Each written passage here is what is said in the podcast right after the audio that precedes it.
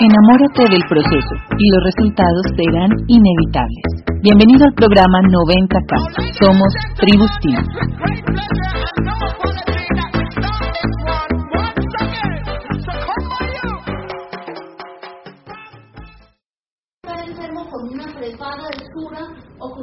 Con una EPS o un. Cuando usted tiene una prepaga buena, se abre un campo en las clínicas de donde llegue, a pesar de que haya fila esperando. Usted está dando un buen aporte a esa salud. O sea, que si es mejor. ¿Y cómo hace para tenerlo? Si tiene dinero y no lo puede pagar. ¿Qué es mejor llegar a adulto, a mayor, a viejo, a anciano o abuelo, con dinero o sin dinero? Todas se resumen en dinero. Pero el dinero lo tenemos que empezar a saber manejar desde niños. Y desafortunadamente aquí no hay sino dos niños. Otro. Tres, por ahí hay otro. De resto todos nosotros ya pasamos de los 18. O sea que ya tenemos vicios y ya estamos haciendo las cosas mal hechas. Y si usted tiene 18, 20, 22, está a un buen tiempo de corregir. Si tiene 30, 35, también tiene tiempo de corregir. Si tiene 60, pues también nunca es tarde para empezar. Pero se te va a hacer más difícil. Se te va a hacer más difícil o más, o más complicado corregir hábitos. Porque en el manejo de dinero hay una cantidad de hábitos inconscientes o conscientes que nos llevan a la falta de dinero. Y por eso es que las parejas se separan. El primer índice, nosotros fuimos pareja equipo 18 años de, de encuentro matrimonial. Eso es un, un ¿cómo se llama eso? Una. ¿Ah? un grupo, llamémoslo así, de la iglesia, una cosa de la iglesia católica donde se reúnen parejas a aprender a dialogar. Y nosotros éramos dirigentes de eso y les enseñábamos a dialogar. Y en la conversación con las parejas, nosotros nos dimos cuenta que el primer índice para separación de las parejas es el dinero, qué pesar. Por eso es que hay un dicho que dice que cuando el dinero falta, el amor sale por la ventana. Porque no todas las mujeres o los hombres son capaces de aceptar cuando falta el dinero, cuando el otro no tiene empleo o no genera lo suficiente, o entre los dos no, no generan lo suficiente y hay ruptura. Porque hoy en día, desafortunadamente, en las parejas no conocen en las relaciones, ya sean de unión libre o de matrimonio o de o eh, por lo civil, como sea, viven juntos, como sean, a Rodrigo a mí no nos importa. Desde que sean parejas y vivan juntos, para nosotros es un matrimonio. ¿Sí? Pero desafortunadamente en los matrimonios la palabra aceptación, tolerancia, ayuda y cooperación no existe. Y yo les digo eso porque tengo 40 años de matrimonio. Y eso hoy no se ve. Por eso es que por cualquier cosita, inmediatamente cambian de señora o de mujer como cambian de zapatos. Y eso a nosotros, como pareja equipo, como 40 años de matrimonio, nos duele en el alma. Porque cuando nosotros nos casamos, sin cinco, con solo amor, sabíamos que esto era un compromiso para toda la vida. Que pasara lo que pasara, era para toda la vida. Tuvimos crisis económicas y muy fuertes. Y crisis de otras índoles. Que Rodrigo es alcohólico anónimo y tuvo una época muy fuerte con el alcohol. El matrimonio se podía haber acabado. Pero yo en esa época tuve tolerancia, aceptación y mucho amor. Y eso perduró. Por eso estamos donde estamos. No en el negocio, sino en la relación. ¿Sí? ¿A qué voy con todo eso? Que ustedes dirán, pero bueno, ¿qué tienen las finanzas que ver con la relación y con la aceptación y con la tolerancia? Mucho. Porque cuando no hay dinero, no hay relaciones sexuales. Es un fundamento de sellamiento para las relaciones. ¿Y por qué no hay relaciones sexuales? A ver, usted imagínese, señora, con los hijos en el colegio que llegan con una carta y mañana no pagan, no, no recibimos en clase. Y llega el marido sin cinco, la señora le hace reclamo, vea, nos van a estar los niños mañana del colegio, mi amor, ¿qué hacemos no hay plata? ¿Qué relación puede haber en ese momento? ¿Con qué ganas o con qué ánimo? No hay. O sea, detrás del dinero se rompen las relaciones sexuales. ¿Quién creyera que para una buena relación sexual tiene que estar estable la parte financiera? Tiene que estar estable también. ¿Y dónde empieza la falla? La falla empieza en que hay varias, varias fallas. Una, si son pareja y aprenden a manejar el dinero nuestro, no el tuyo y el mío. Porque cuando se maneja tu dinero y mi dinero, cada uno aporta la mitad del presupuesto o lo que puede y no alcanza para todo, pero a uno de los dos le sobra. Vamos a hacer el ejercicio. Ella se gana dos millones, muy difícil. Él se gana dos millones y medio. ¿Sí? El presupuesto de los dos es cinco millones. Ustedes dicen, tenemos que aportar la mitad cada uno. Resulta que la señora está viendo 500. ¿Verdad? Y al señor no le sobra nada, pero la señora está viendo. Pero vamos a poner el ejemplo al contrario que el presupuesto se ganan 4 millones y medio entre los dos, pero el presupuesto, el presupuesto son 4 millones, ustedes dicen 2 y 2, la señora aporta los dos y el señor aporta los dos, al señor le sobran 500. Y entonces el señor se puede tomar la cervecita, puede ir a cine con los amigos, puede salir, tomarse comerse un helado. En cambio la señora tiene que aguantarse todo, porque esos 500 difícilmente los van a compartir. ¿Por qué no lo van a compartir? Porque nuestro no es nuestro dinero, es mi dinero. Entonces ella va a poder comprar una camisa, ella nunca, porque no le alcanza el dinero. Entonces la, la, la opción es que manejen un solo dinero. Si son una pareja, son uno solo. Vuelvo y repito, unión libre o como sea, son uno solo, están levantando una familia, entonces son uno solo. Entonces la plata es conjunta se ganan 4 millones y medio, se gastan 4, sobran 4, 500, va a gastar en común. El helado se lo pueden ir a chupar los dos. Pueden ir con los niños a chuparse en el helado. Pueden comprar cada uno una camisa, en fin, lo que sea, pero es una plata común. Una, una, un factor. El otro factor, desafortunadamente, hoy en día, por la sociedad, la sociedad o el tema de la liberación femenina, a lo cual yo la respeto, pero nunca la he aceptado, la liberación femenina lo único que hizo fue esclavizar más a la mujer. Porque la mujer tiene que atender el hogar, el trabajo, el marido y los hijos. En cambio, el marido por lo general atiende el trabajo, los hijos y la mujer, no tienen tiempo ni tienen ganas, ¿no? Porque se van cansando de ella. Por eso ustedes dicen que cuando uno tiene 60 lo pueden menudear por 3 de 30, por 2 por 3 de, de 20 o por 3 de, o por 2 de 30. ¿Sí? Pero les tengo una noticia, nosotros también los podemos menudear. No solamente son los hombres. ¿Sí o no, mujeres? O sea, no es que el hombre tenga esa facultad. Bueno, me aburrí con la señora porque ya está enferma o mayorcita o vieja, llamémosla así, y se la va a cambiar por dos de 30. No. Las mujeres, si van a ver afuera muchas relaciones, se han acabado y vamos a ir a ver, y es que la mujer se fue con otra. La mujer, eso no se veía anteriormente. O sea, la liberación femenina nos ha llevado hasta tomar conciencia que es que todo es deber y derecho de ambos. ¿Sí? Pero desafortunadamente en el manejo del dinero y en el manejo de los hijos es más la obligación de la mujer. Desafortunadamente. Entonces, ¿qué pasa? No nos enseñaron a manejar el dinero desde niños, a nadie. De pronto nos decían, vea este marranito, este le moneditas para acá ahorrando, pero cuando tenían moneditas que sonaban, las sacaban y iban y compraban un helado. No, no nos enseñaron a ahorrar. Como no nos enseñaron a ahorrar, tampoco nos enseñaron a manejar el dinero. Entonces, claro, cada reciben el dinero, vamos a suponer que lo vamos a manejar nuestro dinero, ¿sí? Que ustedes son una pareja que lo manejan juntos. Aquí hay muchos solteros, con seguridad, porque veo muchos jóvenes. Ustedes no tienen pareja, ustedes manejan su dinero. Entonces el caso es el mismo, el nuestro o el de ustedes. Listo. Llega ese dinero del salario, de su empleo, y simplemente se dedican a pagar lo básico o lo grande, o sea, el arriendo, el celular, los servicios públicos, la salud si la tienen, y tienen ahí cuatro o cinco cosas grandes para pagar básicas. El colegio de los niños, de pronto la gasolina la separan y para de contar. Y les sobra dinero, entonces ¿qué hacen?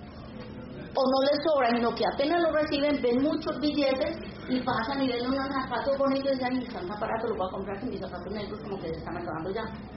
Pero no tienen la conciencia de cuál es su verdadero presupuesto. ¿Quién aquí ha hecho un presupuesto a conciencia?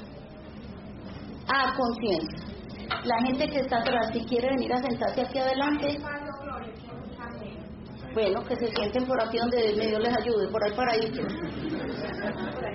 Sí, por aquí también caben unos tres o cuatro. Yo me corro más para acá. Ayúdame la corriente.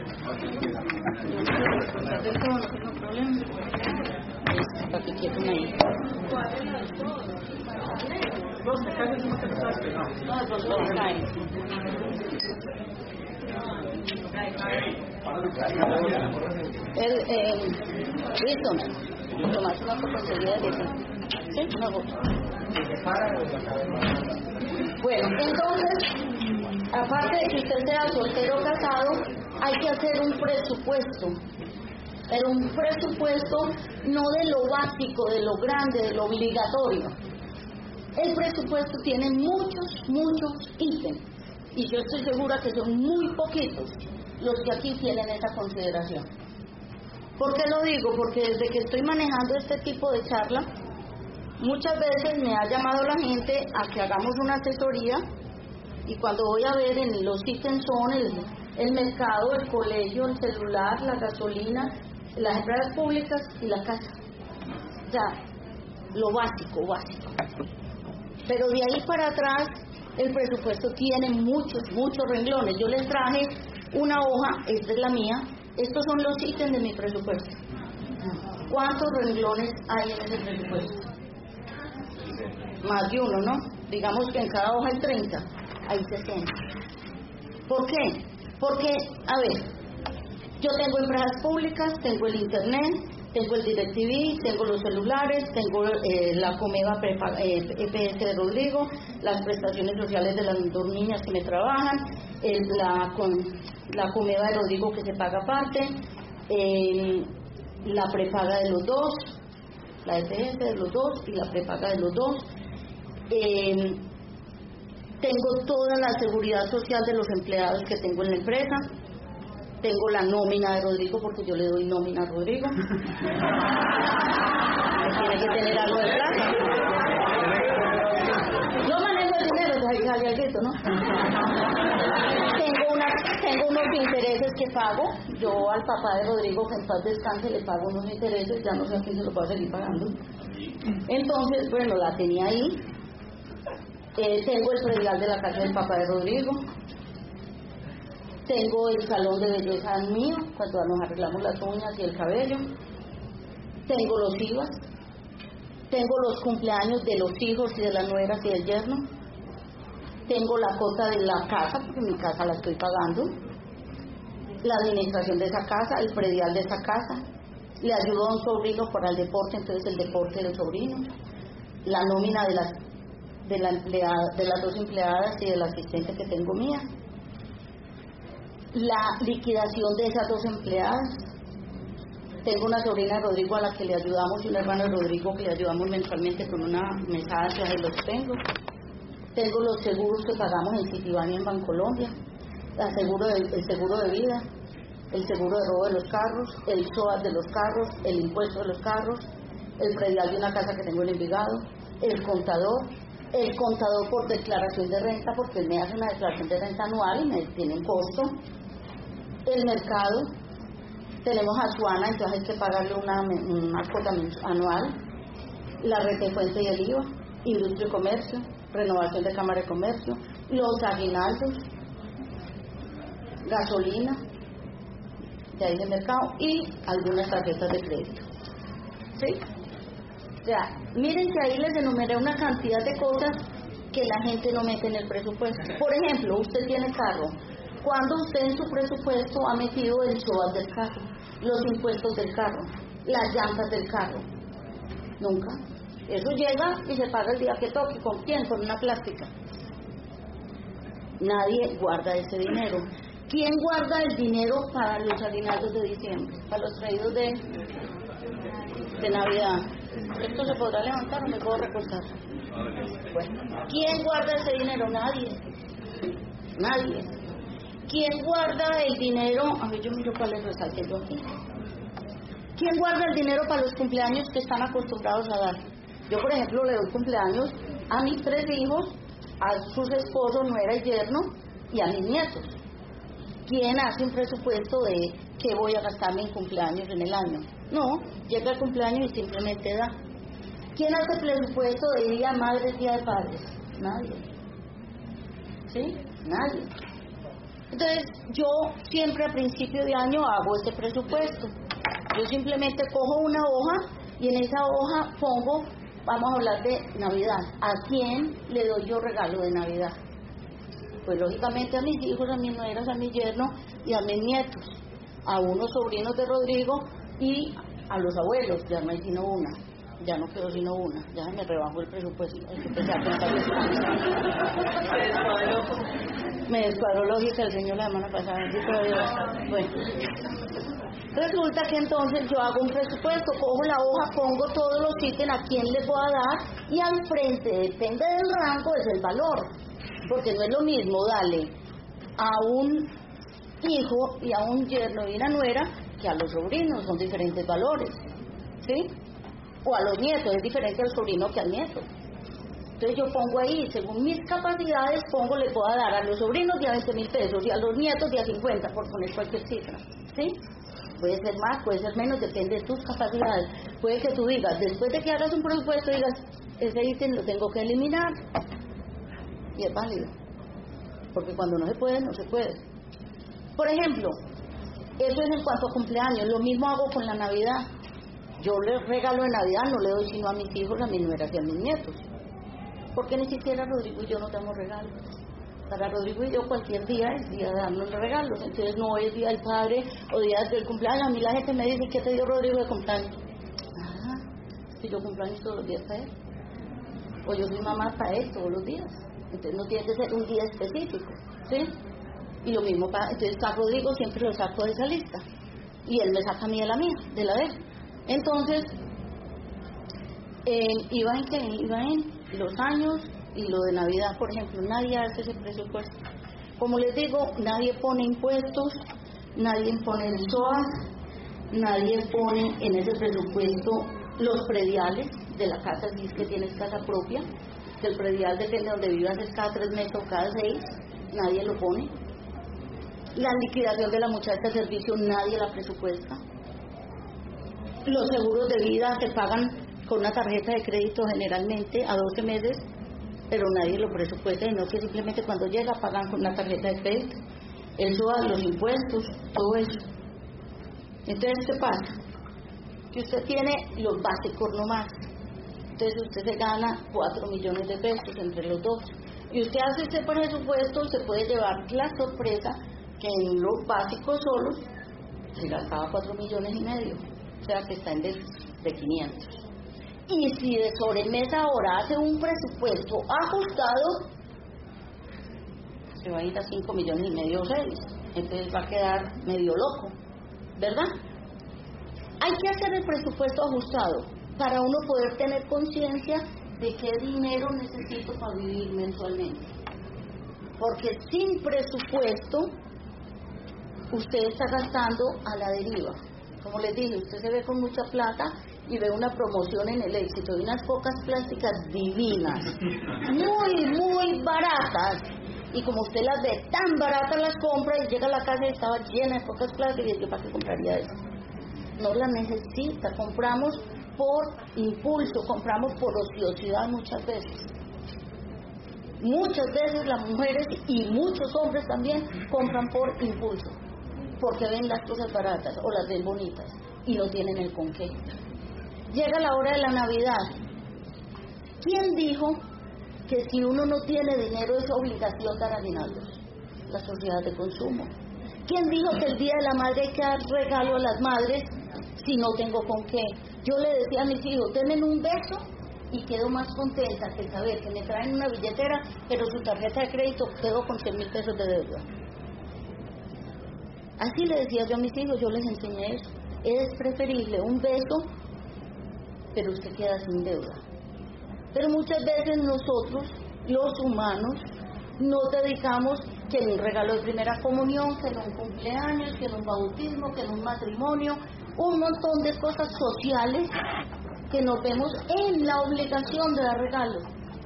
Si no tienes con qué, no hay ninguna obligación de dar regalo.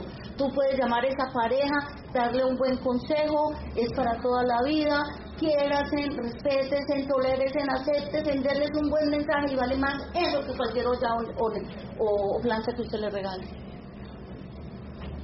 Yo soy de la teoría y siempre lo digo en estas charlas, cuando uno no tiene con qué, no puede ponerse a aparentar que tiene con qué. Porque el que va a pagar las consecuencias es su bolsillo. Su bolsillo. Entonces, hagan un presupuesto. Es la primera lección que les doy. Hagan un presupuesto muy acertado. Si son parejas, se sientan entre los dos a hacerlo para que realmente usted sepa cuánto necesita para vivir. La noticia que les doy es que no les va a alcanzar lo que están ganando. No les va a alcanzar. Y de sobremesa hay unos gastos que es imposible meterlos ahí. Unos gastos que son, por ejemplo, que usted viene aquí a dar un plan y le da al invitado un tintico o una botella de agua. ¿Sí? El transporte ese de ida y venida. O se compró un heladito. O va por la calle y le pidieron una limosna y usted da una monedita de 500. O usted ve los aguacates y los están vendiendo muy baratos y se compra tres aguacates por 5 mil y los lleva para la casa. Eso es válido. Pero en toda esa menudita que no se tiene control, se va un dineral mensualmente. Un dineral. Yo los invito a que a partir de mañana, moneda que salga de su bolsillo, la anote. ¿Que es muy cansón? Puede que sí, pero será muy útil. Porque ahí usted se va a dar cuenta.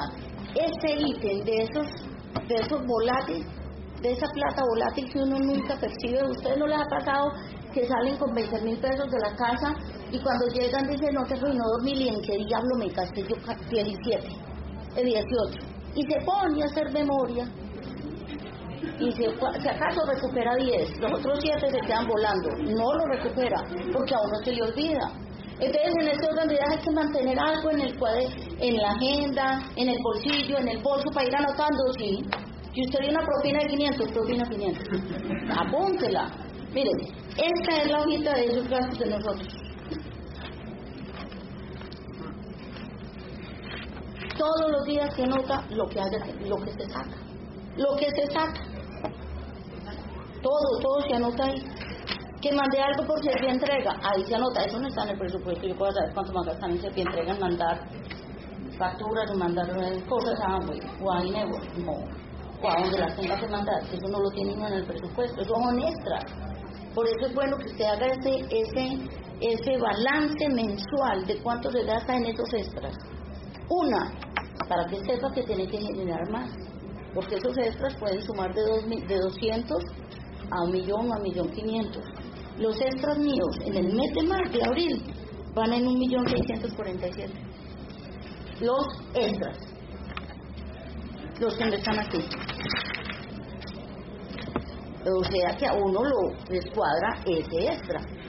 Entonces, cuando uno tiene un buen presupuesto y los extras bien claros, uno suma esas dos, aunque los extras son diferentes todos los meses, pero uno puede hacer así y decir, Dios mío, tenemos un déficit mensual de 2 millones, de millón y medio, de 500, de lo que sea, así sea de 200 o de 100 es un déficit.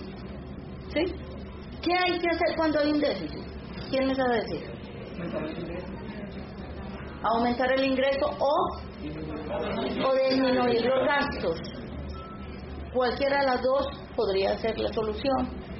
En mi concepto, La savia es aumentar los ingresos y más teniendo una herramienta como la que tenemos en la mano con los productos que tenemos, donde usted puede generar ingresos en las ventas. Yo no sé si ustedes han oído los cassettes de nosotros, los CDs de nosotros, de cuando iniciamos el negocio, cómo fue la situación económica en que estábamos, pero a nosotros nos sacó la comercialización. Nos niveló la vida en la comercialización, en los principios. Rodrigo vendía muchísimo, y no digo yo, porque el que vendía era él. a mí nunca me han gustado las ventas, como digo yo en las tarimas, no me gustaban, no me gustan, ni me van a gustar. Las hago, esporádicamente sí. Tampoco me va a hacer las flores pues que vendo todos los días, no el que vende Rodrigo, el que vendía, porque ya no vendemos, ya nos compran. Porque la clientela ya llama a pedir, ¿sí? Ya nos compran. Entonces, la comercialización a usted le nivela el presupuesto. Para eso nos dan un gran porcentaje en la venta. Entonces hay esas dos opciones, o tú subes los ingresos o bajas los, subes los ingresos o bajas los gastos, los egresos. Pero bajar los egresos tiene un factor psicológico negativo. Que si usted como mamá tiene que quitar la empleada doméstica, llega el concepto a su mente, entonces ahora la empleada doméstica soy yo y el autoestima se baja. Quito la peluquería, entonces ahora ni siquiera para ir a arreglarme las uñas y el pelo tengo dinero, yo soy la muchacha del servicio, no, que, no quiere decir que sea malo, pero si hay forma de uno tener estos servicios, los tiene. Que entonces tenemos que quitar, si de pronto en el presupuesto ustedes tienen ahí que salen un día a la semana del sábado con los niños a cine o al parquecito y a comer helado y hay que quitarlo. Todo lo que usted merme el presupuesto va a dañar su autoestima y le va a rebajar la seguridad de que usted se merece las cosas en la vida. En cambio, si usted sube los ingresos y logra nivelar, usted se cree el más guapo se cree el más valiente, porque pude con mi presupuesto como lo necesitaba. Entonces vale la pena. Vale la pena que se pongan la mano en el corazón y diga, bueno, si a mí me falta tanta plata, si vendo tanto, lo recupero, entonces eso voy a vender. Y no piense, voy a vender dos millones de pesos en el mes, porque eso suena muy bastante. Trabajen todo al estilo Alcohólicos Anónimos, solo por hoy si usted coge dos millones de pesos, pongamos dos millones cien para dividir fácil. Si usted coge dos millones cien y lo divide por 30, ¿cuánto le da? 70. Usted tendría que vender 70 mil pesos diarios. Si usted piensa en 70, usted lo ve mucho más fácil. ¿O no? ¿Qué es más fácil en la cabeza? ¿Vender 70 mil o 2 millones 100? 70. Pues ahí sí puede ser la niña y me va a entender dos cero caro, un montón de refrescantes, no sé cuántos. Usted decide que va a vender. ¿Sí? Pero desmenucemos esa cuota que tenemos que vender mensualmente para que se nos haga más fácil subir esos ingresos. ¿Qué pasa cuando uno no nivela el presupuesto? Todos los años va a estar peor. Su balance anual todos los años va a ser peor. ¿Por qué? Porque usted paga con tarjetas de crédito, está pagando intereses. O presta plata y paga intereses, pero no paga el capital. Y entonces usted debía este año 10 millones. O sea, a diciembre de 2015 debía 10 millones. Pero empezó el 2016 y su presupuesto no alcanza y tiene un déficit mensual de un millón. Usted está prestando plata con intereses y termina el año ya no con 10, sino con 20 se va creciendo esa deuda todos los años. Todos los años. Así a usted le cambien el salario. Así a usted aumente el salario en la empresa. Porque hay veces que la gente dice, bueno, es que yo me he ganado dos millones y ya me gano dos millones y medio, ya nivelé el presupuesto. Pero como usted en su inconsciente sabe que le subieron y se está ganando dos millones y medio, empieza a gastar más. Entonces le sigue faltando la misma cantidad mensual porque desafortunadamente así es el ser humano. El ser humano cuando le aumentan el salario nunca piensa me nivelé, me tengo que quedar así como estoy, no empieza a gastar más, porque se aumentó el salario. ¿Sí me copian eso? Desafortunadamente esa es una realidad, que a nadie, pues hay excepciones, pero son muy escasas. A nadie le alcanza el cheque para todo el mes. Es más, a las personas les, les, pagan cada 15 días, el 15 y el 30, el 16 y el primero, no hay nada. No hay nada. Y van a ver y se quedaron el resto del mes que llegan facturas y llegan pagos y no hay de, no hay de dónde pagar. Y empiezan a hacer préstamos o a usar las tarjetas de crédito, pensando porque no sabemos manejar las tarjetas de crédito porque pagar cualquier cosa con tarjeta de crédito es aumentarle el valor a ese artículo o a eso. Hay gente que va y merca a 24 meses. Entonces el mercado le vale 300 mil pesos. A 24 meses el mercado le convirtió casi en 500. Ustedes es una locura. La gente tiene una tarjeta de crédito con 3 millones de cupo. ¿Sí? Gastó un millón y medio, le quedó un millón y medio pero en su conciencia cree que todavía tiene los tres y sigue gastando. Hasta que cuando paga la tarjeta, señora, ya no tiene cupo. Entonces va y paga 200, libera 200 de la tarjeta, pero va y los gasta mismo. O sea, nunca esa tarjeta se va a poner en cero. Si usted no tiene conciencia de saber manejar el dinero plástico, yo le sugiero, haga lo imposible por cuando este plástico bendito o maldito se cancele, se lo rompe y lo devuelva al banco y quédese sin tarjeta de crédito. Para vivir no necesitamos tarjeta de crédito. Entonces usted me dirá, pero usted aquí le dio varias tarjetas de crédito, que yo le dije que había varias. Sí, porque yo las sé manejar. Yo compro con tarjeta de crédito la gasolina, todo lo compro con tarjeta de crédito. Pero cuando en internet yo miro los bancos tres veces a la semana y hasta más. Y cuando yo veo que en el, en el internet ya me sale la compra que hice, ahí mismo me gusta el banco a pagar. O sea, no le pago interés a nada. ¿Pero por qué pago con tarjetas? Porque me gano las millas y yo tengo la hija en Dallas y siempre me voy gratis para darles. Porque las millas dan los tiquetes. Entonces le saco provecho a la tarjeta. ¿Sí? Además también tengo consideración con el día de corte. Porque no es lo mismo si una tarjeta cortó ayer, comprar hoy, haber comprado antier. Si yo compro antier y la tarjeta me, a ver, pongámosle el número, si yo compro el 18 y la tarjeta corta el 19, para el próximo mes me llega la cosa. En cambio, si yo compro el 21, no me llega para mayo, sino para junio. Entonces hay que saberle mover a eso. También para uno tener más flexibilidad.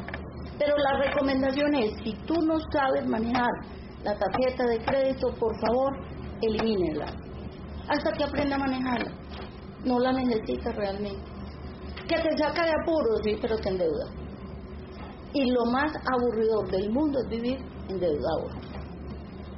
Porque toda la humanidad está es abriendo un hueco para tapar otro hueco. Y entonces destapan este y tapan este y al mes siguiente hay que aquel, entonces destapan este, lo hacen un préstamo aquí, tapan este, pero ya nunca se van a poner este, nunca. Y eso va mucho con el orden, con el orden en todo. ¿Quién creyera que uno cuidar los electrodomésticos, estar pendiente de, de hacerle mantenimiento a la lavadora, de cuidar, de tratarlos bien, de un computador tratarlo bien, de un televisor tratarlo bien, es economía? Todo eso es economía, porque cuando usted trata las cosas a las patadas, no le importa, pues si se el comprado, te está perdiendo plata. Hay cosas que duran, depende del trato que usted le dé, definitivamente. Entonces, ¿cómo no va a ser economía pensar que una lavadora, si yo la trato bien, me puede durar toda la vida? Ayer nada menos serví yo una cerveza en mi casa.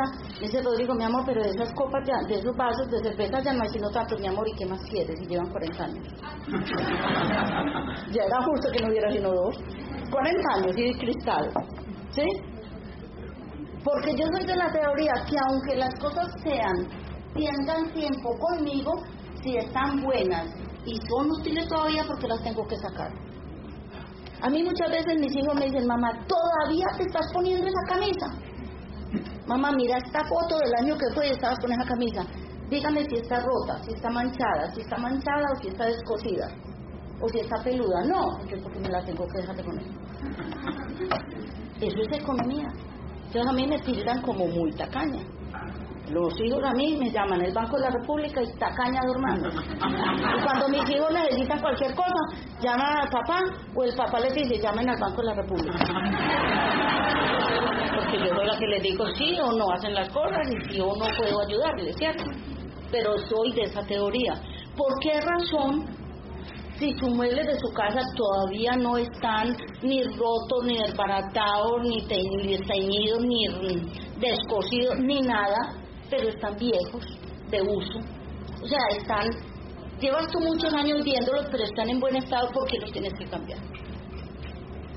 No, no veo la razón.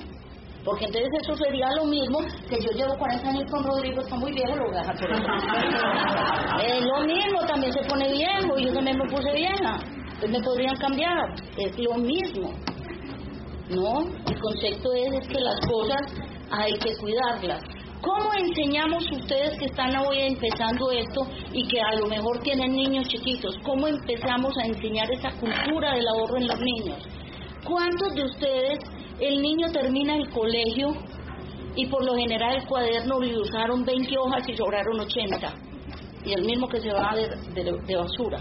¿Cuántos tienen la conciencia de arrancar las hojas usadas y dejar el resto para el año siguiente? así sea para ejercicios en la misma casa, no. Dejando porque el niño exige. Los colores tienen la mitad y exigen o usted dice, no, ¿y cómo lo va a mandar con esos colores para el año nuevo? Hay que comprarle otra vez colores. ¿Por qué? Mire, cuando los niños míos estaban chiquitos y ellos lo dicen en las charlas, y a lo mejor lo han oído en los CDs, el regalo del niño Dios de esos niños eran los textos escolares, que no había con qué más. Y eso lo dicen de mi mamá, si era muy tacaña de chiquita, ¿no? ¿Cómo es que le salía a un niño con los, con los cuadernos y los colores y las reglas y el sacapuntas? No había para más que destapen algo.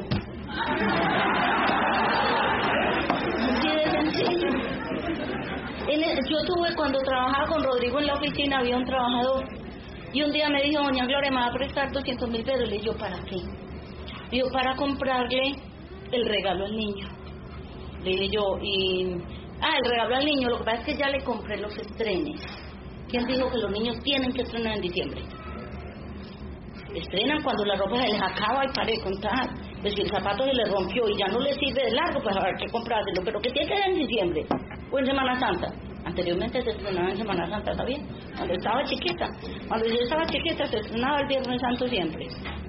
Era muy distinta la Semana Santa de hoy a la de hoy. Y entonces yo le dije, venga, ¿y ya usted le compró qué? Me dijo, los estrenes. Le digo, ¿cómo así? Me dijo, la ropa para que estrene el 24, el 25, el 31 y el día de las velitas, oiga, eran tres. Le digo, oíste, ¿por qué no dejaste siquiera dos de esos estrenes para la Navidad? Dijo, ¿cómo le va a dar la ropa? Que de todas maneras yo se la tengo que dar. Entonces, ¿qué le tenés que dar? No, pues lo que me está pidiendo. Me está pidiendo un, un juego de esos de niños o cualquier cosa, o una muñeca, o lo que fuera. Le dije yo, hermano, yo no te voy a prestar plata. Desafortunadamente no te la voy a prestar porque no tenés conciencia. No tenés conciencia. ¿Cómo vas a comprar un regalo de donde no tener la plata, sabiendo que ya te gastaste en tres estrenes? ¿Por qué no pensó que dos estrenes y el otro un regalo o los dos estrenes se los mete de regalo? Pues es conciencia en que yo puedo gastar porque muchas veces no necesitamos las cosas, sino que la sociedad de consumo nos lleva a comprar. Nos lleva a comprar. Que es muy bueno comprar, pero la verdad a mí no me gusta. No me gusta. Si es ropa, que pereza me dímela. No me parece castroso. Zapatos, eso maltrata mucho cuando no se los estrena. No, no, no, no, a mí no me gusta comprar. Rodrigo decía que a mí no me gustaba cuando no tenía plata. Y ahora que tengo tampoco me gusta. No, no, tiene que ser porque ya necesito algo que me van a mí comprando. El resto, se olvídese. No me gusta. Y veo cosas muy lindas, pero dicen, bueno, eso es otra cosa. Que yo veo, por ejemplo, un collar gris en la calle, un juego de collar. Voy a poner el ejemplo del collar gris. Veo un collar gris con las pulseras y las aretas y todo eso. Que tan lindo, está precioso. Y ahí mismo, pero yo ya tengo collar gris, ¿para qué voy a comprar otro? ¿Para qué otro? Veo unos zapatos muy lindos azules y ya tengo unos para que otros. Esa es la conciencia de ahorro, no comprar sin necesidad. Y esa conciencia se la podemos empezar a vender a los niños desde niños. Con los textos escolares, con los cuadernos, con los eh, con, con todo. Es más, Mauricio desde niño cultivó eso. Él en los dice, yo recogía las botellas que dejaban los niños mientras jugaban y iba y se llevaba las de la tienda y me daban plata. ¿Se acuerdan que lo hice en un CD? Él desde niño tuvo esa conciencia, le nació sola. Bueno, ¿y qué pasa con la conciencia entonces? Ya sabemos que es mejor subir los ingresos que rebajar los egresos, ¿verdad? No rebajen los egresos, suban los ingresos, suban los ingresos. Subiendo los ingresos, ustedes van a tener nivelado su presupuesto. Y ya vamos a entrar entonces en el tema de las finanzas del negocio. Acuérdense que les dije al principio, para los que no habían llegado, que toda esta primera parte era el manejo de la menuda. ¿Cierto? En Amway no recibimos menudas, sino billetes. O sea, quiere decir que el salario es muy poco y que en Amway lo que tú te ganas es muy bastante. Por eso le digo menuda y billete, como para hacer un paralelo. Entonces, ¿qué pasa? Si usted no sabe manejar la menuda, nunca va a saber manejar el billete. Si no sabes manejar el poco, nunca vas a saber manejar el mucho. Y es una de las primeras causas, así como la falta de dinero en un hogar lleva a la separación, la falta de dinero en el negocio lleva a retirarse del negocio, por eso es que la gente se raja. Porque inclusive Rodrigo hay veces que ha dicho, si la gente gana dinero no se va del negocio. Pero si no lo sabe manejar, aunque se lo gane, se va del negocio se va del negocio y desafortunadamente salen hablando de que el negocio no funciona. ¿Quién me dice que el negocio funciona o no funciona? El negocio como tal funciona. Y yo siempre le digo a la gente, es como la bicicleta. Si usted se monta en una bicicleta y usted sabe montar bicicleta, para usted la bicicleta funciona. Si se monta Gloria Ruiz en esa bicicleta, la bicicleta no funciona porque no tengo idea. ¿Sí? para mí la bicicleta no funciona tendría que decir eso, y eso es falso, que la, la, bicicleta sí funciona. Como bicicleta funciona, depende de quién se le monta encima. Lo mismo es Amway. Amway funciona, depende de quién se ponga a hacerlo. Entonces, el manejo del negocio, el dinero en el negocio, si no lo sabes manejar, te va a llevar a la ruina. ¿A la ruina en qué sentido? En que te vas del negocio. No es la ruina de que tú vas a perder la casa, el carro y la finca porque estabas en agua y como muchas veces le dicen a uno, ay no, es que mi tía estuvo en el negocio y perdió la casa. ¿Cómo pierden la casa en este negocio? Es lo que yo siempre me he preguntado. Si aquí a uno no le dicen, usted tiene que comprar 30 y 40 millones mensuales. Vamos a poner el ejercicio, usted le dicen compre un millón de pesos. ¿Cómo comprando un millón de pesos donde es el mismo millón de pesos todos los meses, usted pierde una casa de 200? A mí eso no me da por ningún lado. Lo que pasa es que tenemos que tener el concepto de que es el mismo millón para todos los meses. ¿Eso me lo entienden? Es el mismo millón, eso es lo que la gente no hace. Eso es lo que la gente no hace. La gente pone un millón de pesos o prestados o con la tarjeta de crédito o lo tenía bajo el colchón, difícil. Nadie tiene plata bajo el colchón, pues o guardada. Cuando uno dice bajo el colchón es que la tenía ahí guardadita, a ver en qué me la gasto. No, nadie la tiene. Es muy poquito. O piden las cesantías para pedir, hacer el primer pedido. Válido. Va a poner un capital de trabajo. Es válido y es obligación ponerle un capital de trabajo al negocio cuando se empieza, porque esto es un negocio común y corriente en ese aspecto. Si usted tiene una panadería, pues tiene que llenar esos esas vitrinas de pasteles y de panes y de cosas para poder tener negocio. Si tiene un almacén de zapatos, pues lo tiene que llenar de zapatos. Si tiene un almacén de telas, la tiene que llenar de telas. El de nosotros, el de productos de los que hay en la tienda, pues tenemos que llenar el negocio de, esos productos. Pero con la diferencia de que aquí no tenemos los, los gastos básicos de los otros negocios, que el local, que la, que la DIAN, que los servicios públicos, nada. El negocio de cada uno de ustedes es una cajita donde van los productos. Ese es tu local comercial. ¿Cuánto, cuánto arriendo le va a pagar usted a la cajita? Nada. Es una cajita. Entonces vamos a poner aquí en la mente, tu empresa es esa cajita.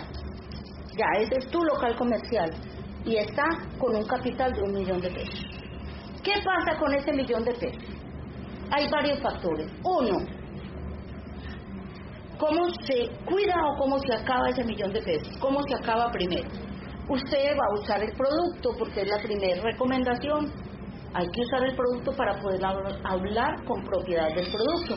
Entonces usted dice, bueno, se me acabó la crema dental, la crema de manos, el jabón de la lavadora y el champú y el desodorante. Lo saca para su casa. ¿Y qué pasa con tu negocio? Tú tienes que pagar esos productos. ¿De dónde? La menuda.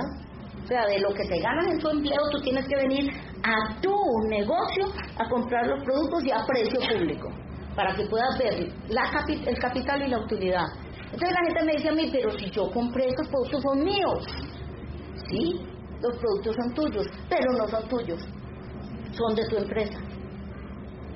Como si yo monto un almacén de zapatos y me agarro a ponerme todos los zapatos que hay en el almacén. Pues me saco dos pares de zapatos y a mis hermanas les doy zapatos y a todo el mundo les regalo zapatos. Llega un momento en que no hay zapatos en el almacén, no me los comí.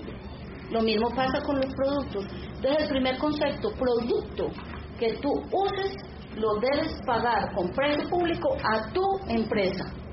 Acuérdense que esta es la cajita de la empresa. Lo debes pagar. ¿Para qué? Para que al final del mes, si tú compraste un millón y al final del mes no hay nada en esa cajita, ahí mínimo tiene que haber un millón de capital. ¿Verdad o no? Porque si tú te dedicas a regalar o a gastar producto, al final recoges 300, 400 mil pesos y lo demás que pasó, se lo comió. Eso es en cuanto a luz. En cuanto a regalos, si usted regala es comida suya también, páguelo que se le presentó que fulana cumplió años, ay, le va a dar una locioncita. Désela, maravilloso. Da a conocer el producto además, pero páguelo. Y a precio público. ¿Sí? Yo tuve una empresaria que ya no está, que tenía un inventario. Y en diciembre ¿Cuánto valía una reafirmante? ¿Vos te acordás? Era cara, de Aristide. Era un producto carísimo. 140 mil pesos. Y ella tenía seis. Y el aguinaldo para todas las amigas fue reafirmante. Quedó como una diosa. Pero la deuda le quedó a ella. Sin empresa. Primero quedó sin empresa. Y segundo con la deuda. Porque el producto sí lo tenía ella ahí, pero lo debía en la tarjeta. Entonces no hizo nada. Porque otra cosa es tener el producto, pero la tarjeta en cero. Ya es distinto. ¿Sí? Bueno si van a regalar. Tercero, si van a vender fiado, escúchenme, el latino, latino, no es Medellín, no es Antioquia, no es Colombia, el latino tiene la cultura de que sígueme. Yo siempre me hago la pregunta, y si yo voy al éxito no me fían. No, o a euro, ustedes han ido a euro y lo fían, o a de uno. Entonces sí, no le fían a uno, entonces yo por qué le tengo que fiar. Una. Hay gente que le gusta fiar porque tiene más contacto con la persona cada que le cobra. Yo les advierto una cosa, cuando ustedes fíen, tienen que tener la conciencia de que puede que sí, puede que no, y lo más seguro es que quien sabe si le paga. No es así sea su hermana o su cuñada o su prima o el vecino o el compañero del trabajo, no es seguridad de que a usted le van a pagar ese producto. Y peor aún si se lo pagan de a poquitos, porque el último poquito, ese no llega. Yo le sugiero, cuando usted presuma, una, que no le van a pagar el producto, o dos, que a usted le va a dar pena cobrar el producto, regale lo mejor. Porque si usted lo fía y no lo cobra, lo pierde. ¿Sí o no? Y si usted lo regala, lo pierde. Entonces al final usted se queda con las manos vacías, sin el producto. Entonces, ¿qué da más satisfacción? ¿Regalarlo o tener la espinita, este condenado, este hijo de madre no me pagó? Usted pierde un amigo y se daña, se descompone usted psicológicamente. Entonces, no regalarlo. Si se va a quedar de, de todas maneras sin el producto, regálelo y queda más con más satisfacción. ¿Verdad? Pero esa no es la idea. La idea no es esa. La idea es vender el producto y hay muchos mecanismos para venderlo. Yo le me das la mitad ya y la mitad en 15 días. O cuando tengas la plata yo te lo traigo porque te voy a entregárselo al de la vuelta que ya me la va a pagar. ¿Cuál de la vuelta? En la vuelta no vive ni siquiera nadie. Pero yo le invento. ¿Sí? O sea, en lo posible vender de contado. Se puede fiar, depende a quién. Ustedes, cada uno de ustedes tiene que tener el criterio a quién se pueden fiar, ¿sí? Y a cuántas cosas. No van a dar un producto de 20 mil pesos a seis cosas, por Dios, porque es que no hay derecho.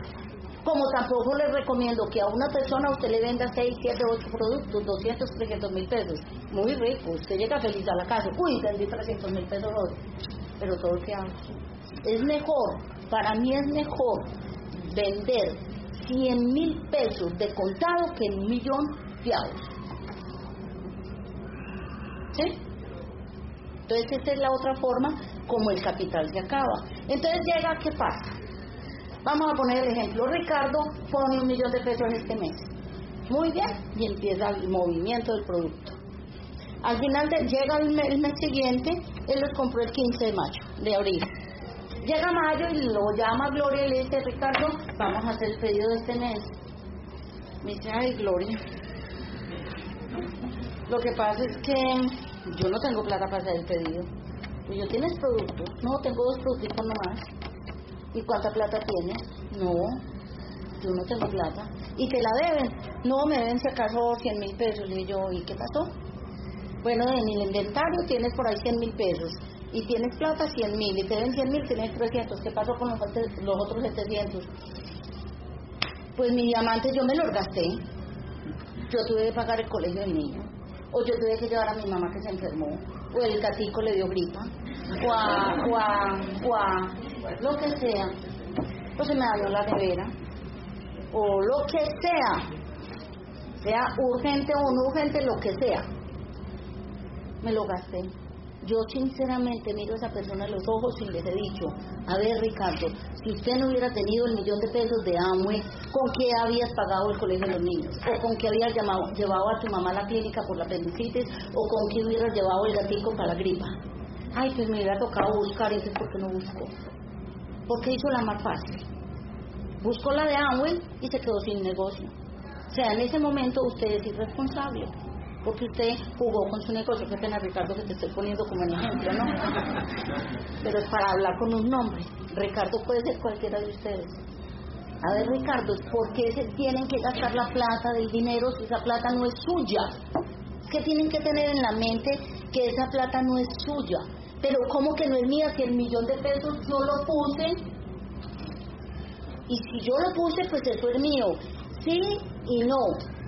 En la realidad es suyo, pero en, en, lo, en lo lógico no es suyo, es de su negocio, es de su futuro. Respeten su futuro, no jueguen con su futuro. Si ya están en este gran negocio que les da la oportunidad de pensar, actuar y vivir totalmente distinto, no jueguen con eso. No jueguen con el futuro de ustedes. Ustedes están muy jovencitos. Los que están aquí pollitos de 18, 20 22 años están en la flor de la vida. que envidia! Yo también tuve 20 años, decía la canción, ¿no? Hace un rato que lo tuve. ¿Sí? Pero ustedes creen que la vida no camina, que ustedes no van a llegar a 60. Y lo dije la semana, hace como un mes que estuve en, Chicago en una charla y les decía a los pelados, vea, ustedes hacen así y cumplen 20, hacen así cumplen 30, hacen así cumplen 40, hacen así cumplen 50, hacen así y cumplen 60. ¿Y cuándo pasó todo esto? La vida vuela. Es más, ¿qué hace que pasó Navidad y ya vamos a entrar al quinto mes? Ustedes no toman conciencia de eso. Están en, el, en la flor de la juventud. Y vuelvo y repito, así tenga 18, 20, 30, 35 o 60, tienen la gran opción de construir para los años que les faltan. Piensen en esos años maduros. La semana pasada se murió el papá de Rodrigo, me llamó el hermano de Rodrigo, el que tengo ahí que le doy la mesada. Yo soy su, cuñada. Y me llamó cuando supo la noticia y me dijo, mija, usted sabrá si yo voy donde tu Dios la entierra. Eso es muy, me perdonan la palabra, uno tener que llamar a pedir lo que necesita. Tener que, que se le muere el papá y tenga que llamar a decir yo voy al entierro si se me da con qué ir. Eso es muy duro, muy duro. O llamar a pedir, es que necesito una operación de catarata y no tengo con qué, o necesito pagar la salud y no tengo con qué, o necesito comprar esa droga que me mandó el médico y no tengo con qué. A mí me llama él cada rato y me dice la salvadora, porque él me llama y a mí me da de todo, de pensar que yo un día, si no hubiera tomado esa decisión, yo hice este negocio de pensar en, en la edad en que estoy hoy en día y en la que me falta, si Dios quiere, de pensar que yo iba a tener que pedirle a mis hijos cualquier peso para vivir porque yo no iba a ser jubilada, que nunca coticé, Rodrigo tampoco eh, tenía cotización. Entonces, si nosotros no hubiéramos eh, hecho este negocio, estuviéramos en este momento. Si no tuviéramos el negocio, estuviéramos esperando que Juan David, Mauricio, sus señoras, Ana, eh, Juliana, con su esposo nos estuvieran pagando el techo, la comida, la ropa, la salud, lo que necesitáramos. Eso es horrible. Yo lo he vivido no solamente con esta hermana Rodrigo, con la hermana que murió enferma de diálisis, que tenía a su esposo también completamente incapacitado y una niña adoptada. Todo me lo tenía que pedir, nosotros le mercábamos, no le dábamos la plata, teníamos que ir a mercar porque ella ni siquiera podía ir, que eran incapacitados todos dos. Y ella tener que llamarme a mí, Gloria, es que ya se me acabaron las toallas higiénicas de la niña, porque por cualquier razón se le acaban más rápido.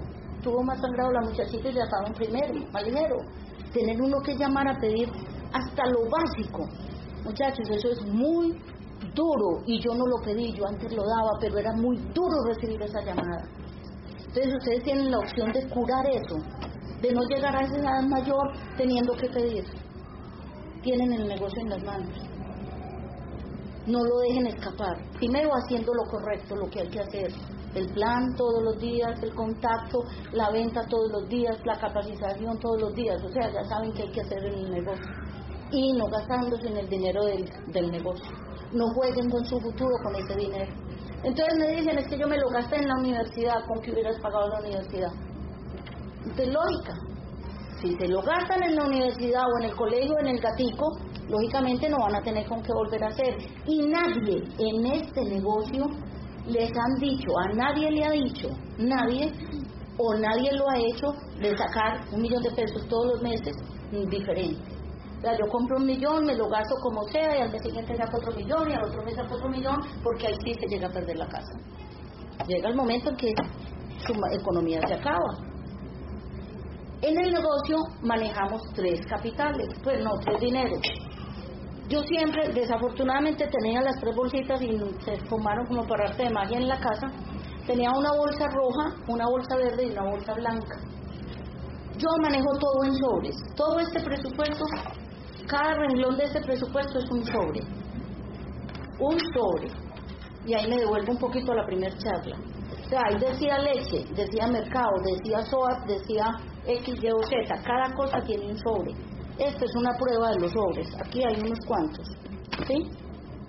Aquí, por ejemplo, está el de la peluquería. Dice uñas. Y en ese sobre hay un papelito.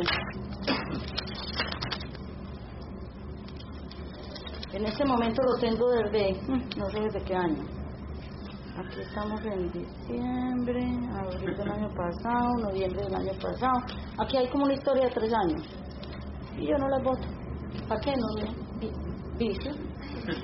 Ese sí es un vicio, porque no puede dejar la última nomás. Pero aquí, por ejemplo, en abril 18 yo pongo manos y pies 25 y resto.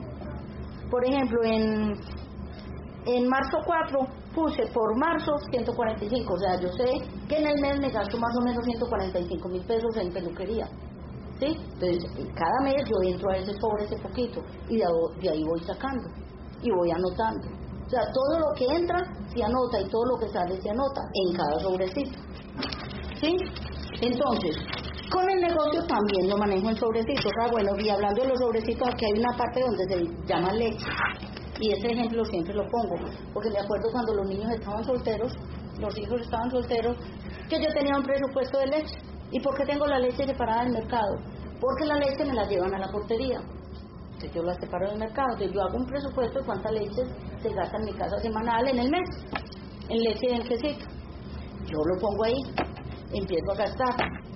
Hubo meses que de pronto hubo visita en la casa o a la muchacha le dio hacer por hacer algún postre y gastó más leche o cualquier o gente desayunando en la casa y se fue más que quesito, cualquier circunstancia donde se gastó más. Hubo meses donde en los dos últimos días Rodrigo me decía, mi amor, ¿y la leche? No hay. ¿Cómo así que no hay? No, ya acabó la plata de la leche. Hay que esperar hasta el primero que volvamos a echar plata en el sobre. Así le contestaba yo a Rodrigo y a su marido. Y así le contestaba a los hijos cuando me pedían X el que por.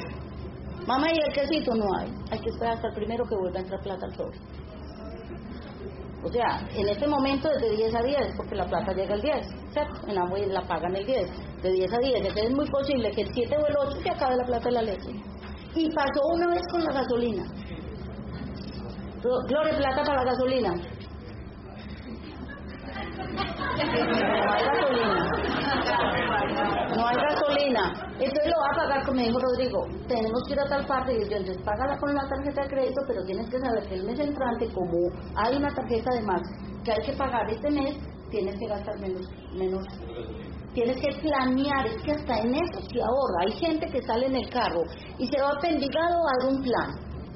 Y luego va hasta Bello a entregar un producto y luego se devuelve hasta Itagüí a entregar otro producto y luego sube a Las Palmas a entregar otro producto. O sea, o en moto o en, bus, o sea, planee las vueltas. Si usted va a salir a voltear, a entregar, a hacer lo que sea, organice lo que va a hacer en el día y después les pone un orden, uno, dos, tres, para que sea como en la misma ruta, porque eso es economizar gasolina y tiempo también. Que el tiempo también vale y mucha plata. Por ejemplo, nos venimos para la tienda a hacer una fila a comprar unos productos y nos demoramos hasta tres horas porque hay una fila tremenda. En tres horas, ¿cuántos planetas tuvo? ¿Cuántos productos puedes vender? Porque te ahorras, siempre así decir, es porque te ahorras un flete, pero no caes en cuenta que para llevarte los productos tienes que pagar taxi y el transporte venida. Entonces el transporte venida más el taxi vale tanto, menos el flete vale tanto, y fueron tres horas ahí gastadas. Utilízalos utiliza el tiempo bien utilizado. Son, son carajaditas donde uno gasta de una u otra forma. Entonces les iba a hablar de los tres sobres. Rojo. ¿Por qué rojo? Porque rojo, el semáforo, ¿qué significa en rojo? Pare, deténgase, no pase porque mata. ¿Sí? Le viene otro carro y pum, la llevó, se muere. El rojo significa lo mismo en el sobre. El sobre se llama, el rojo es capital, sea, pare, no lo toque, no se lo gaste. Eso para mí es eso, el capital es intocable, porque ese capital es el que le va a dar la opción de todos los meses hacer el movimiento y tener la ganancia. ¿sí? El verde lo llamo utilidad y el verde es esperanza. Si yo tengo buenas utilidades, puedo tener esperanza de nivelar mi presupuesto. Y el blanco es el 10%. ¿Y por qué blanco? Porque el blanco te va a dar paz y te va a dar libertad. ¿Cómo es eso? Usted compra un millón de pesos, listo. Ese millón de pesos te va a generar cuánto? En utilidad de, la venta, 430, ¿verdad? ¿Sí o no? En coro. 430. Entonces en el sobre verde, ¿cuánto tiene que aparecer al final de mes? 430. Pero resulta que de esos 430 usted debe sacar el 10% para el sobre blanco. O sea que 430 menos 43 dan 387. ¿Sí? Entonces en el sobre de rojo va a aparecer a final de mes un millón. En el verde van a aparecer 387 y en el blanco van a aparecer 43. Que eso no aparece destacado porque usted no vende el millón completo de una vez porque acuérdate que le recomendé que no es bueno vender mucho a una sola persona, porque esa persona se le va a negar al teléfono, nunca le va a volver a contestar, lo va a ver venir y va a hacer el saque para no encontrarse con usted porque le va a dar miedo, uy, va a vender otro millón. Es mejor vender, es mejor vender ya dos productos mensuales. Yo le vendo a Ricardo dos productos, a este otro dos, a este otro dos, a este otro dos, aquí entre estos vendí mi millón, listo. Pero al otro mes voy donde los mismos y les vendo otros dos diferentes. Al otro mes otros dos distintos, al cuarto mes vengo y le repongo los primeros. Es mucho más, más más viable y más fácil. Pero entonces iba con los sobres, en el primero entonces sacamos el 10%, que no se venden de tacada. Entonces, a ver, yo vendí un desodorante y un desodorante, ¿cuánto deja de utilidad? 4 mil pesos. ¿Cuánto es el 10%? 4 mil. 400 pesos, o sea, cuatro monedas de 100 o de 200. Y yo voy a sacar un sobre para meter 400 pesos. No, no vale la pena. Vale la pena porque en ese sobre el 10% usted va a hacer la anotación, abrir 18, 400, igual 400, abrir 20, 500, igual 900, abrir 10, perdón, abrir 10 adelante, me confinaron 600, pongo 60 y voy sumando. Y solo hecho de que todo lo que usted reciba lo meta el 10% y lo anote, usted va viendo subir ese saldito. Y poco a poco lo va a ver subiendo, que eso lo va a motivar a salir a seguir vendiendo recomendación, si se puede meter el 10% de su salario, de su empleo, de la menuda que hablábamos, métalo también, para que vea subir eso. ¿Para qué se utiliza? Hablamos, sobre el rojo se utiliza el capital, no se toca porque es para repetir el pedido cada mes. La utilidad, se saca primero el 10%, lo que queda de la utilidad es para, primero que todo, pagar su capacitación. De ahí va a salir la junta, de ahí va a salir el seminario, de ahí van a salir las convenciones, ¿sí? De ahí va a salir el libro extra que va a comprar, en fin, o esta reunión si la cobran, el uno, el otro, lo que sea. Primero que todo va a salir la capacitación. El negocio te da una utilidad para que la capacitación sea autofinanciable, para que nadie tenga que sacar de la menuda, ya entendemos que es menuda, ¿verdad? Para que nadie tenga que sacar de la menuda para pagar la capacitación, sino del mismo negocio paga la capacitación. ¿Se sobró? Eso es para empezar a liberar la deuda que tiene del millón de pesos. Está establecido que si uno maneja bien el dinero, ese millón de pesos puede ser tuyo propio dándole la vuelta tres veces, Tan, sacando la capacitación y todo.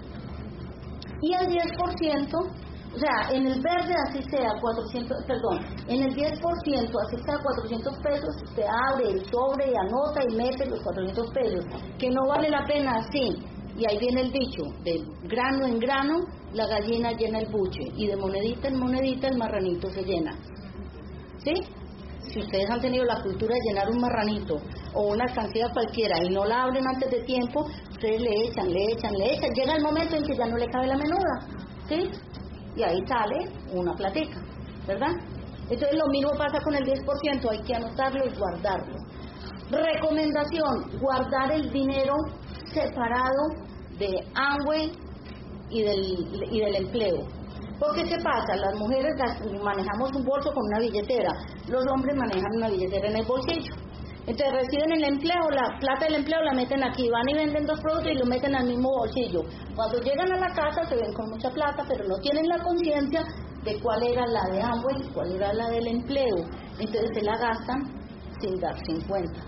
Hay que manejar el hombre, que la derecha es del empleo, que el, el izquierdo es de ambos, por ejemplo. Y la mujer dos billeteras, una roja o del color que a usted le dé la gana, o una bolsita, no tiene que ser billetera, puede ser una bolsita que diga y ahí usted va a meter todo lo que vendió del producto. Y por la noche llega esta plata, esto recogido hoy, o sea que ahí el 10% es tanto para allá, para el 10%. Separen ese dinero porque no se lo gastaron sin pena ni gloria, se les va, no se dan ni cuenta. ¿En qué me lo gasté? Y le puede decir la señora, mijo, ¿y en qué se gastó la plata? Yo qué voy a saber la plata se esfuma, se esfuma, ¿sí? ¿El 10% para qué es? A ver, alguien que me responda, si usted da una donación en la iglesia cuando va el domingo a la, a la parroquia o a donde vaya y da una donación, usted por necesidad que tenga los dos, tres días o ocho días, usted puede volver a esa iglesia o a esa parroquia o a ese lugar donde usted va a decir, pastor o cura o padre, como le diga, devuélvame los dos mil pesos que le di la semana pasada que tengo una necesidad. Nadie se, es más, ninguno de ustedes tiene la conciencia y la capacidad de decir, venga, devuélvame, nadie lo va a hacer. Y aunque usted tuviera el descaro de hacerlo, nadie se lo va a devolver, porque lo otro a ver si usted sí se lo dio, ¿sí o no? O sea que esa es la conciencia que tenemos que tener con ese bendito sobre blanco el sobre del 10% es psicológicamente lo tenemos que manejar como si fuera plata que le dimos a alguien. A una casa de ancianos yo voy y doy una donación, yo no la puedo volver a reclamar. Ya esa la di. En otros ejemplos, en otra época yo decía, haga de cuenta que es plata que usted echa por el sanitario y lo suelta. ¿Cómo lo recupera usted ya? Puede ser un diamante y que le va por ahí ya no lo recuperó, ¿verdad o no? Esa plata la tenemos que mirar así. Pase lo que pase en su hogar, en su casa, de enfermedad, de necesidad, de lo que sea. Y suena duro muchachos, pero es así. Si usted no tiene esa cultura de que pase lo que pase, usted respeta ese sobre, nunca va a llegar a buen término. Ese sobre lo puede llevar usted a la libertad. Ese sobre lo puede llevar a usted a grandes satisfacciones. Ese sobre no es, bueno, entonces recogí tanto en el año, vámonos de Navidad para pasear a Cartagena, o a X, o a, Miami, o a donde sea. O entonces voy a comprar regalos de Navidad, o entonces voy a hacer esto, voy a cambiar los muebles. Ese sobre no es para ese tipo de gastos. Ese sobre solo se va a gastar cuando haya suficiente para una inversión. Ese sobre nosotros perdimos la casa, la finca, los carros, todos cuando tuvimos la situación que tuvimos. A pesar de ser diamantes, nosotros no habíamos podido recuperar la vivienda. Estábamos pagando arriendo, porque no alcanzaba, porque nosotros las deudas eran tantas que, y la comercialización nos niveló el estilo de vida, y con lo que amo iba pagando, empezamos a ir pagando deudas, pero ni siquiera habiendo llegado diamantes nosotros habíamos podido terminar de pagar deudas, porque no eran deudas, eran deudotas. No era como decía Lina en estos días, el lunes fue aquí en el taller que dijo que hoy en día la gente se asusta porque debe 5 millones. Hombre, asusten cuando lleven, deban de 500 o mil, dólares, eh, mil millones. Ahí sí asusten, o 200 o 300. Yo me acuerdo cuando nosotros empezamos, las deudas eran tan grandes y yo me acuerdo que Rodrigo me hizo prestar 20 millones de pesos y le dije, Rodrigo, debemos tanto y que tanto es que uno debe 500, queda debiendo 520. y va uno a ver si, si, esos, si esos 20 bien utilizados te van a llevar a pagar los 500, vale la pena. Y eso fue lo que Rodrigo hizo. Rodrigo es un soñador, ustedes lo conocen, los que lo conocen. Es un visionario más macho. Yo he sido más negativa, más frenadora en este aspecto. Pero me ha tocado darle las riendas, hágalo porque sé que por donde mete la cabeza la ha sacado bien sacada, gracias a Dios. ¿Sí? Entonces, ¿a qué vamos? Que no teníamos casa. Y cada que íbamos a ver una casa, ustedes saben que cada que uno va a ver una propiedad, vale 200. No, no tengo. Cuando voy a ver otra, ya vale 220, tampoco tengo. Cada vez, o cuando uno va a comprar un carro, cada vez es más alto, ¿sí o no? ¿Verdad o no? Entonces, cada que nosotros veíamos cualquier casa, no, no nos da. Y un día cualquiera salimos a caminar y yo tenía que volverle 17 mil pesos a un, muchacho, a un señor que era el que nos arrendaba el apartamento. Entonces de pasarle yo entremos de Leonardo para yo devolverle esta plata. Porque el día que me pagó un producto yo no tenía de vuelta. Entramos y Rodrigo, como el señor sabía qué tipo de apartamentos nos gustaban a nosotros, que eran grandes, Rodrigo le ¿no tenés ahí por ahí una propiedad como las que a mí me gustan? Le digo, sí, yo tengo una allí en Castropol. Veníamos a verla. Esa casa cuando abrieron la puerta es lo que uno llama amor a primera vista. Madre, abrieron esa puerta y los dos dijimos, ¡guau! Esa es. Bueno, entramos, la conocimos. Rodrigo es el que hace los negocios, preguntó cuánto valía, cómo se pagaba. Bueno, y avisamos. Cuando salimos de ahí caminando, me dice Rodrigo, tampoco pues. Y yo no, mi amor, tampoco pues. También se nos escapó esta. Yo llegué a la casa desde que yo estoy haciendo el negocio siempre he guardado el 10%. Rodrigo el cuento del 10% lo conoció el día del apartamento. Él no sabía que existía el 10%. Yo manejo las finanzas de la casa, todo. Rodrigo no tiene idea qué se debe en una tarjeta de crédito, cuándo es la fecha de corte, cuándo se tiene que pagar, cuánto pagamos de predial, cuánto se paga por esto, por aquello. No tiene la menor idea. Pregúntenle, no tiene idea. Me yo, ¿para qué me voy a preocupar de eso? Rodrigo, Gloria lo hace. El hecho de que yo lo haga, no me aprovecho. Ahí viene otro mensaje sea hombre o mujer el que maneje el presupuesto de su hogar, no se aproveche de eso, porque yo podía sacar provecho. Como yo lo manejo, yo me doy más gusto, yo no me doy regalos, yo doy mejores regalos, no, porque la plata es de los dos, entonces yo la respeto. Si sobra es para los dos, si no sobra, pues aguantamos los dos, ¿verdad? Entonces, ¿a qué iba? Que entonces yo llegué a la casa cuando ya el sobre está grandecito, pues cuando tiene 900 mil, 2 mil, 9 mil, 10 mil, 100 mil, usted lo puede tener en la casa. Pero cuando ya está grandecito, usted tiene que abrir una cuenta, ¿verdad? Entonces eso yo lo miraba en internet. Entonces cuando yo llegué a la casa, simplemente entré a internet, vi lo que había, me arreglé y le dije, Rodrigo, arreglate. ¿Para qué? Para que me acompañes al banco. Él sabe que a mí no me gusta ir al banco. Escasamente ustedes me van a ver en un banco a mí sola. Por dos razones. Una, porque si yo voy a depositar o hacer una investigación, una pregunta, cuando me ven salir, el ladrón puede pensar, lleva plata, que me pueden atracar. Ese es todo los factores, ya a mí no me deja ir sola al banco. Lleve o no lleve plata. ¿Sí? No me gusta ir a los bancos sola. Porque como les dije, yo soy pesimista y soy nerviosa y soy negativa. Entonces me da miedo. Y eso es válido porque es un sentimiento que cualquiera le puede dar. No voy sola al banco. Entonces le dije, arreglate porque me acompañas al banco. Y él pensó que yo iba a ir o a pagar algo o a cambiar cualquier, pues a hacer cualquier diligencia. Cuando llegué a la caja, le dije a la niña, me das un cheque de gerencia por tanto. Ni me acuerdo de cuánto. Rodrigo me miró y me dijo, ¿un cheque de qué? Digo, un cheque de gerencia. Y me dijo, no entiendo. Aquí a uno le dan un cheque de gerencia cuando no tiene plata. Y por eso me lo van a dar. por eso me lo van a dar. Me dijo, ¿cómo así? Y mi amor, yo casi mato a Rodrigo ese día. Ese día casi le da un infarto a Rodrigo ahí. Porque no eran 20 mil ni 30, no eran 20 millones ni 30 lo que se sacó en ese momento. Era un cheque de gerencia para pagar esa cuota inicial. Listo. El casi se infarta. Llegamos, llamamos al señor, le dimos su cheque. Bueno, el apartamento de ustedes, el apartamento es un segundazo, eran muy viejos, los apartamentos son muy viejos.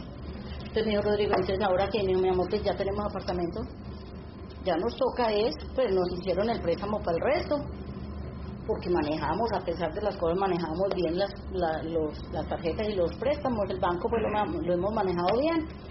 Entonces nos hicieron el préstamo para el resto, listo. En vez de pagar una, un arriendo, pues estamos pagando la, el propio, porque esa es otra elección. Es preferible usted pagar un millón de pesos en una propiedad que compre a 20 años o a 25 años que dar un millón de pesos todos los meses y no suyo. Así de ese millón de pesos, el capital que usted va abonando sean 200 y 800 sean en interés, en 25 años, ¿se hacen así? Es suyo el apartamento, ¿sí? Entonces, bueno, ya tenemos apartamento y entonces le dio mi amor una pinta y nos pasamos a vivir así. Ay, Gloria, pero es que ese apartamento está muy deteriorado, pero no hay de otra. Yo sí, mi amor, no hay de otra. Calladita, llamé a mi hermana que es arquitecta. Marta, Margarita, venía, la, venía a tal parte, nos encontramos en tal parte, vení para que mires este apartamento, decime qué le podemos hacer, yo qué quiero. En fin, yo le, le como yo también soy delineante, le dibujé más o menos lo que quería. Me dijo, bueno, yo te hago un presupuesto. Como al otro día me llamó y me dijo, Gloria, vale tanto. Le dije, mi amor, vamos a arreglar el apartamento. ¿Cómo así? Y yo, mi amor. Margarita nos va a arreglar el apartamento. Y de sobremesa, Margarita, que tiene cara. Le yo, mi amor. Nos va a quedar una belleza, pero nos va a arreglar el apartamento. ¿Y cuánto vale? Yo le di la cifra. ¿Y con qué vamos a pagar eso, Gloria? Mi amor, el sobrecito del banco todavía tiene plata. Pues pude con ese bendito sobre, yo adoro ese sobre. Y de todo saco ese 10%, de todo. Pero vea, puede pasar lo que pase y primero saco ese 10%. Y tuvimos muchas necesidades, y necesidades en la casa de Rodrigo, las que ustedes quieran, porque la familia de Rodrigo es muy necesitada. Pero las que ustedes quieran, pero ese sobre, vea, Gloria era una tumba. Una tumba. Tumba total. Pero no como decía el papá de Rodrigo, yo soy una tumba pero abierta, no, la mía era cerrada. Yo no yo nunca puse en evidencia ese sobre. Porque Rodrigo tiene su forma de ser y de convencer y de y me hubiera convencido de que sacáramos la plata para cualquier necesidad, con seguridad, de su tumba. Se pudo comprar el apartamento, se pudo remodelar y se pudo cambiar todo lo que había dentro del apartamento. Todo. Lo único que no se cambió en mi casa fueron las obras de arte, los cuadros, porque todos son pintados por mí. Y Rodrigo, porque es que los de ahora salen desechables. ¿Sí? Yo lo podía haber cambiado por dos de 30, ¿cierto? Pero salen desechables, entonces más bien no. Yo lo dejé y él dice lo mismo. Yo dije a Gloria más bien porque las de ahora salen desechables.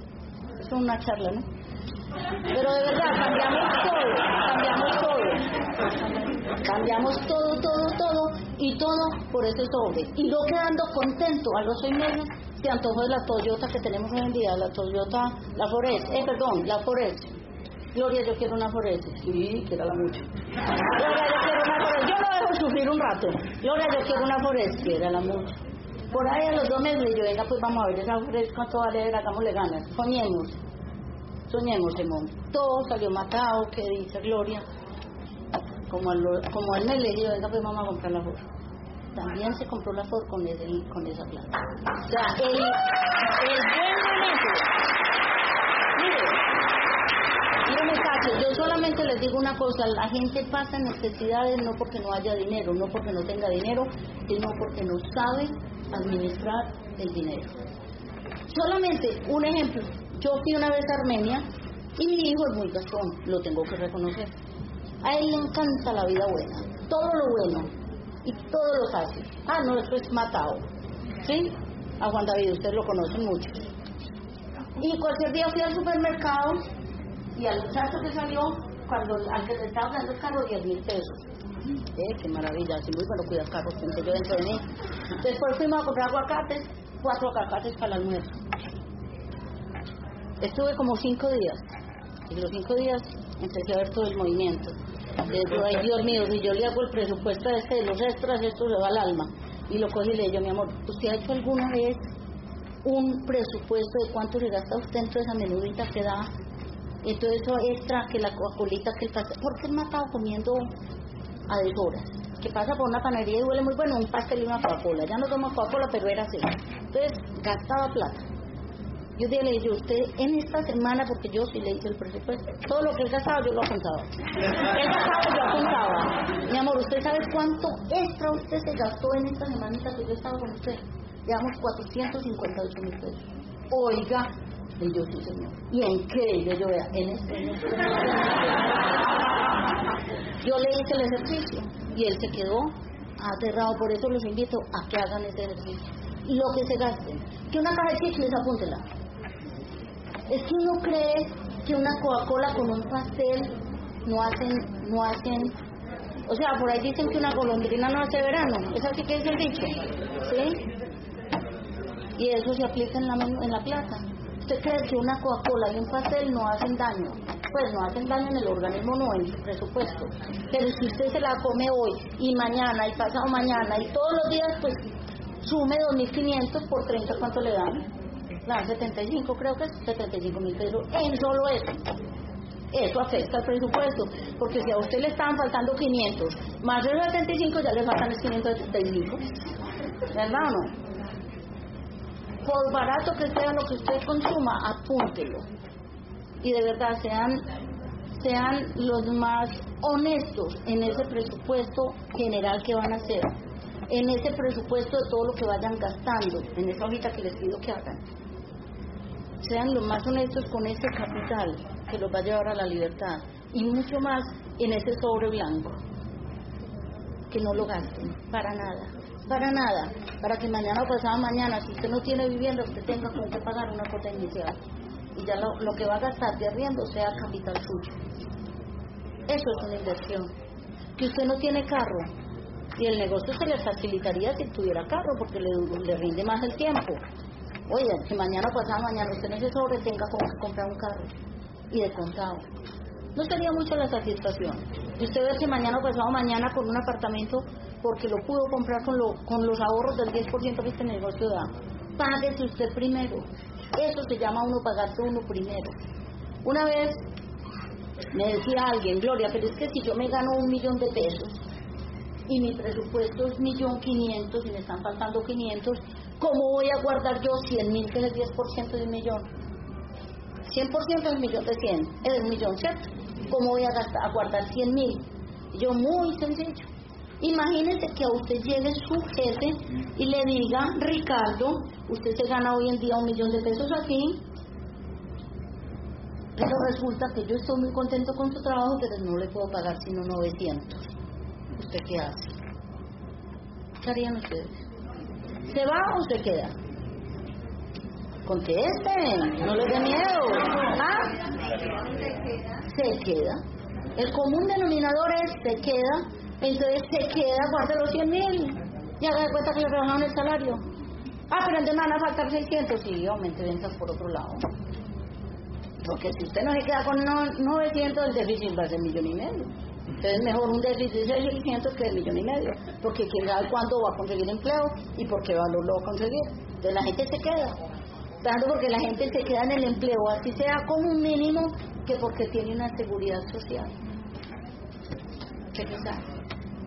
¿Qué pesar? Porque un mínimo en este negocio, con los pantalones bien puestos, se hacen en ocho días y hasta en menos con los pantalones bien puestos. Y hasta en menos, con la comercialización, usted se puede hacer tres mínimos al mes. Es que no vamos muy lejos. Si usted vende un millón, se gana 430, es casi el mínimo. Y el millón usted no, necesita, no le gasta el mes vendiéndolo. Eso sí, si se pone la acción todos los días. Y este negocio es de volumen. Obligatoriamente, si usted tiene este negocio, usted tiene que comprar volumen tiene que moverlo, comprarlo y moverlo todos los meses, porque si no, usted no va a tener un negocio. Porque de nada nos sirve tener mil personas en el negocio, estás tú y metes seis, y esos seis meten día seis, y ellos vuelven y meten seis, y en total ya tienen mil personas, pero nadie compra nada, ni los usan, ni los venden. Mil por cero, da cero, y cero por el 9%, y por el 21, usted no tiene negocio. Y aquí todos entramos por ganar dinero. Todos entramos por ganar dinero. Que la gente lo pinta de otra forma. Ay, yo entré por ayudarle a mi papá. Necesita dinero.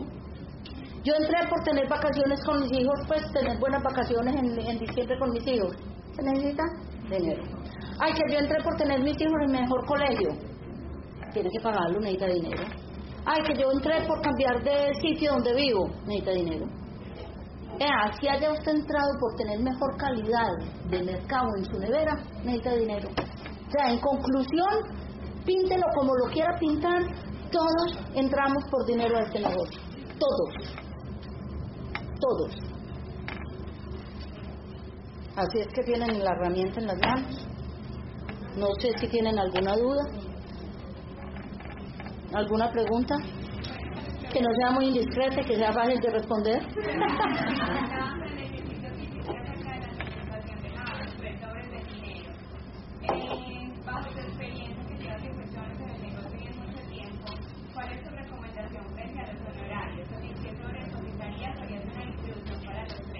No te entendí la última parte. Del... La parte de los honorarios.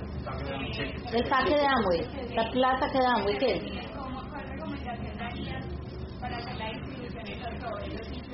No, ese sobre, e, ese, ese honorario, suponga que usted le consignen 500 mil pesos, obligatoriamente saca el 10%. Y el resto entra a utilidad sobre verde. O sea, para pagar la deuda o para pagar gastos de tu casa si ya no tienes deuda, si ya tu capital está libre. Si el millón de pesos está libre, tú puedes o recapitalizarte y tener más capital o lo puedes utilizar en el presupuesto de tu casa. Primero es el rojo y de segundo es el verde sacando el blanco. ¿Sí? ¿Algo más? ¿vos cuánto pensás que se debe distribuir por el 10%? ¿Cuánto crees que debe ser la vivienda? ¿Cuánto crees que debe ser la alimentación? No, así no lo tengo establecido, porque es que eso es muy relativo, como decir, de lo que yo me gano el 20% es para vivienda, el 10% es para... No, no lo tengo distribuido así. No, porque las viviendas todas valen diferente, no, es muy complicado, y los salarios son distintos, no tengo un presupuesto por porcentaje, no. No, ni lo pienso hacer. bueno, ¿alguna otra duda? Bueno, jóvenes, muchas gracias por haber venido.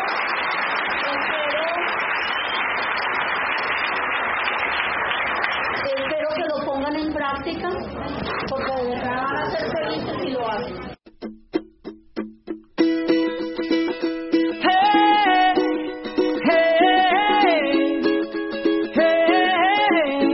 Somos Tribus Team.